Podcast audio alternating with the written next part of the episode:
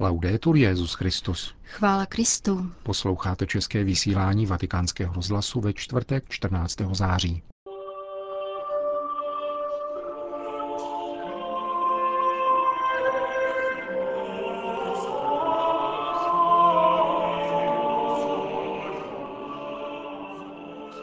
Dnešní svátek povýšení svatého kříže začal papež František znovu kázat v kapli domu svaté Marty a mluvil o tajemství lásky, jak jej zjevuje Kristův kříž.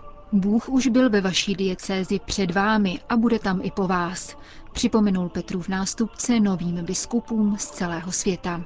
To jsou hlavní témata našeho dnešního pořadu, kterým provází Jana Gruberová a Milan Glázer.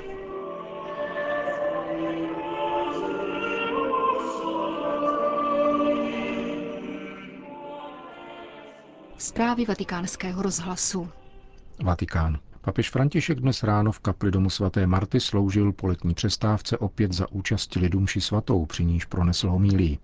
Ve svém kázání na svátek povýšení svatého kříže varoval před dvěma protikladnými pokušeními ve vztahu ke Kristovu kříži. Prvním je uvažování o Kristu bez kříže, takže se stává pouhým duchovním učitelem. Druhým pokušením je uvažovat o kříži bez Krista, takže postrádá naději a stává se z něho jakýsi duchovní masochismus. Jádrem papežovy reflexe bylo tajemství lásky zjevené Kristovým křížem. Liturgie o něm mluví jako o vznešeném stromu věrnosti. Chápat jej však není snadné, předeslal papež v úvodu. Pouze kontemplací se lze dobrat tohoto tajemství lásky. Ježíš, jak praví dnešní evangelium, používá při jeho vysvětlování Nikodémovi dvě slovesa vyvýšit a sestoupit. Ježíš sestoupil z nebe, aby nám umožnil vystoupit do nebe. Toto je tajemství kříže, zdůraznil Petrův nástupce. V prvním čtení z listu Filipanům vysvětluje toto tajemství svatý Pavel, který zdůrazňuje, že se Ježíš ponížil a byl poslušný až k smrti. Toto je Ježíšův sestup, až na dno, k pokoření. Z lásky se zřekl sám sebe a proto jej Bůh povýšil a vyvýšil. Jedině dokážeme-li pochopit tento jeho sestup až na konec, můžeme chápat spásu, kterou nám mystérium lásky nabízí. Není to snadné, podotýká znovu papež, protože stále existují pokušení brát v úvahu jen jednu polovinu a ne druhou.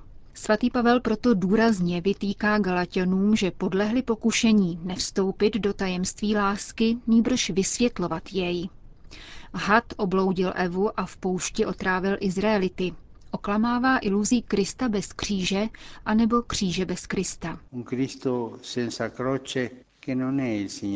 Kristus bez kříže není pán.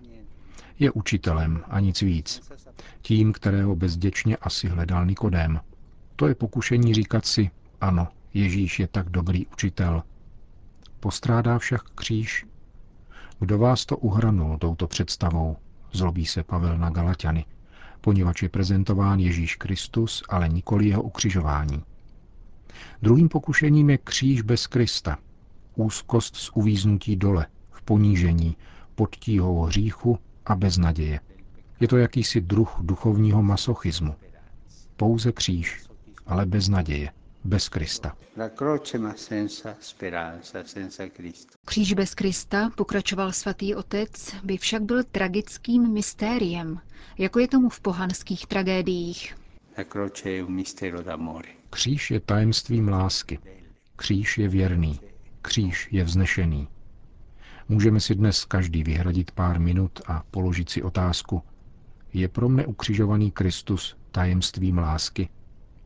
Následují Ježíše bez kříže, tedy duchovního učitele, který naplňuje útěchami a dobrými radami. Následují kříž bez Ježíše a neustále si stěžuji v onom duchovním masochismu. Nechávám se uchvátit tímto tajemstvím ponížení, naprostým sebezřeknutím a pánovým vyvýšením.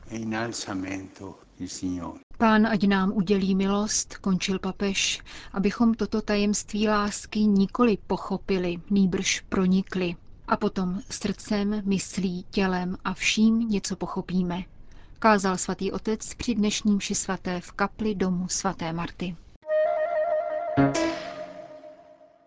Vatikán. poskytovat státci, v kterém nás Duch Svatý ustanovil za představené, ono nezbytné duchovní a pastorační rozlišování, vedoucí k poznání a uskutečnění boží vůle, v níž spočívá veškerá plnost. To je jedna z ústředních úloh biskupské služby. Papež František jí věnoval svoji dnešní promluvu adresovanou biskupům, jmenovaným a vysvěceným v tomto roce, v závěru kurzu, který pro ně každoročně organizují kongregace pro biskupy a pro východní církve.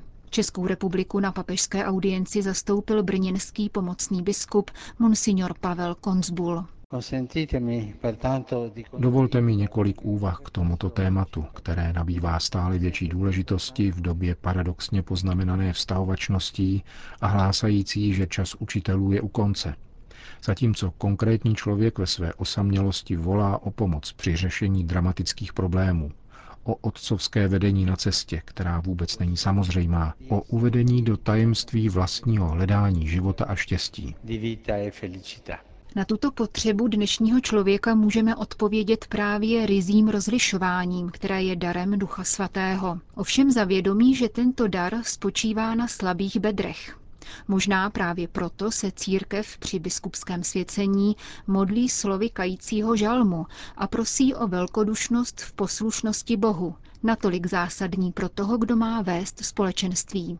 Soltanto chi è guidato da Dio pouze ten, kdo je veden Bohem, má právo být uznávaným vůdcem druhých lidí.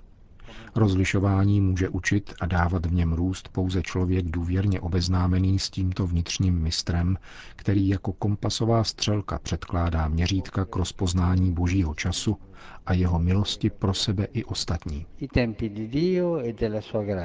Vlastnictví natolik vznešeného a přesahujícího daru se pro biskupa nesmí stát automatismem, jako by šlo o jakési výlučné oprávnění, nýbrž je nutné o něj trvale prosit, upozornil papež František. To je první podmínkou k tomu, abychom vnesli světlo do veškeré lidské, existenciální, psychologické, sociologické a morální moudrosti, kterými si můžeme posloužit v úloze rozlišování božích cest, vedoucích ke spáse všech, kdo nám byli svěřeni. Pertanto è imperativo ritornare continuamente nella preghiera a Gabaon. Imperativem je proto neustálý návrat do Gibeonu, abychom pánu v modlitbě trvale připomínali, že před ním jsme dosud mladíčci, kteří si nevědí rady. Abychom jej nežádali o dlouhý věk, bohatství ani život svých nepřátel, níbrž jen o chápavé srdce, jak vládnout nad svým lidem a rozlišovat dobro a zlo. Bez této milosti se z nás nikdy nestanou dobří meteorologové, kteří dokáží posoudit úkazy na zemi i na obloze. Ani nebudeme schopni posoudit tuto dobu. Rozlišování tedy povstává z osobní pastýřovy modlitby a uvádí lidi a situace jemu svěřené ve spojení s božím slovem, pronášeným duchem. V této důvěrnosti pastýř dozrává ke vnitřní svobodě, která upevňuje jeho postoje a volby, jak osobní, tak církevní, pokračoval papež.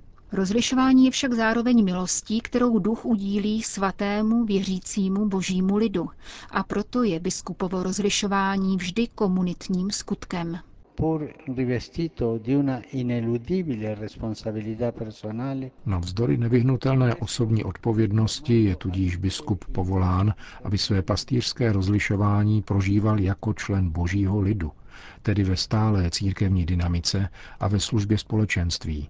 Biskup není soběstačný patriarchální uzurpátor, ani vylekaný a izolovaný osamělý pastelec.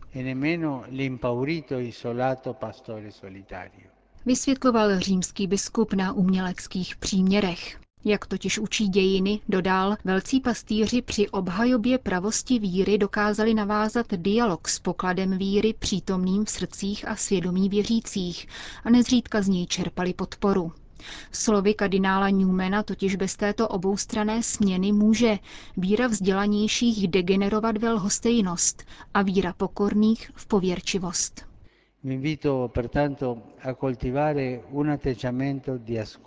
Zvu vás tedy, abyste rozvíjeli postoj na slouchání a rostli ve svobodě, vzdávající se svých vlastních hledisek, pokud jsou dílčí a nepostačující, aby dokázala přijmout boží pohled, Vaším posláním není přinášet vlastní ideje a projekty, ani řešení abstraktně vymyšlená těmi, kdo považují církev za svou zahrádku.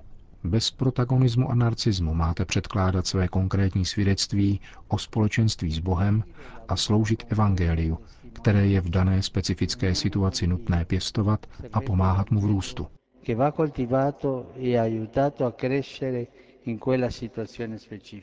Rozlišování tudíž obnáší pokoru a poslušnost. Pokoru, co se týče vlastních projektů, a poslušnost evangeliu, které je posledním kritériem, magisteriu, které je uchovává, normám všeobecné církve, kterému slouží, a konkrétní situaci lidí, pro které chceme z pokladu církve vyjmout pouze to, co je pro jejich spásu dnes nejplodnější, připomínal dále svatý otec. Non lasciatevi imprigionare dalla nostalgia Nedejte se spoutat stezkem po jediném řešení, které lze aplikovat na všechny případy. Něčím takovým sice rozptýlíme obavy ze svého selhání, ale ponecháme stranou vyprahlé životy, které by měla zavlažovat milost, kterou opatrujeme. vite che hanno bisogno di essere innaffiate dalla grazia che custodiamo. Zvláštní zmínku na tomto místě papež věnoval lidové zbožnosti a kultuře, které nelze pouze tolerovat či s nimi manévrovat. Stejně tak nejde o jakousi popelku uklizenou do kouta, protože se nehodí do ušlechtilého salonu pojmů a vyšších důvodů víry. Ricordatevi che Dio era già presente nelle vostre diocesi quando siete arrivati.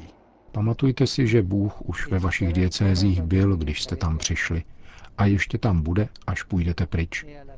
A na konci nebudeme poměřováni s účetnictvím svých děl, nýbrž s růstem božího díla v srdci stárce, které strážíme jménem pastýře a strážce svých duší.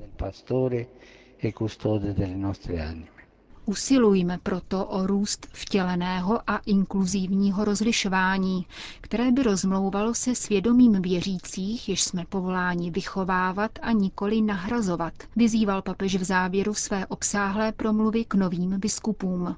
Nezbytnou podmínkou je zde sebevýchova k trpělivosti podle Boha a jeho času, který se nikdy neschoduje s naším načasováním.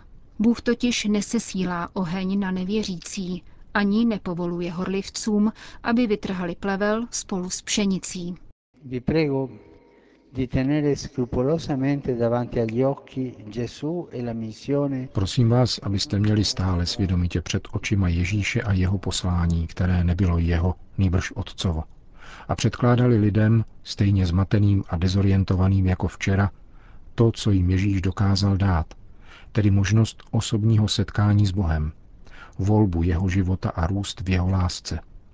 Upírejte na něj zrak zejména dnes o svátku povýšení svatého kříže, který je trvalým místem božího rozlišování k našemu prospěchu. Nazírejte hloubku jeho vtělení a učte se od něho každému rizím rozlišování. imparando da essa il criterio di ogni discernimento autentico. Loučil se Petrův nástupce s biskupy vysvěcenými v minulém roce. Vatikán. Méně klerikální a více mezinárodní, za širší účasti žen a mladých lidí. Takto si Rada kardinálů do budoucna představuje personální obsazení římské kurie, které bylo jedním z projednávaných témat jejího 21. zasedání. Kardinálská devítka dále jednala o úloze římské kurie jako nástroje evangelizace a služby nejenom pro papeže, nýbrž také pro místní církve, o decentralizaci ve vztahu kůrie a místních církví a roli apoštolských nunciatur, sdělil ředitel tiskového střediska svatého stolce Greg Berg. Poradní sbor papeže Františka si navíc první polovině tohoto týdne vyslechl zprávy arcibiskupa Fizikély a kardinála Filoniho o práci jejich úřadů.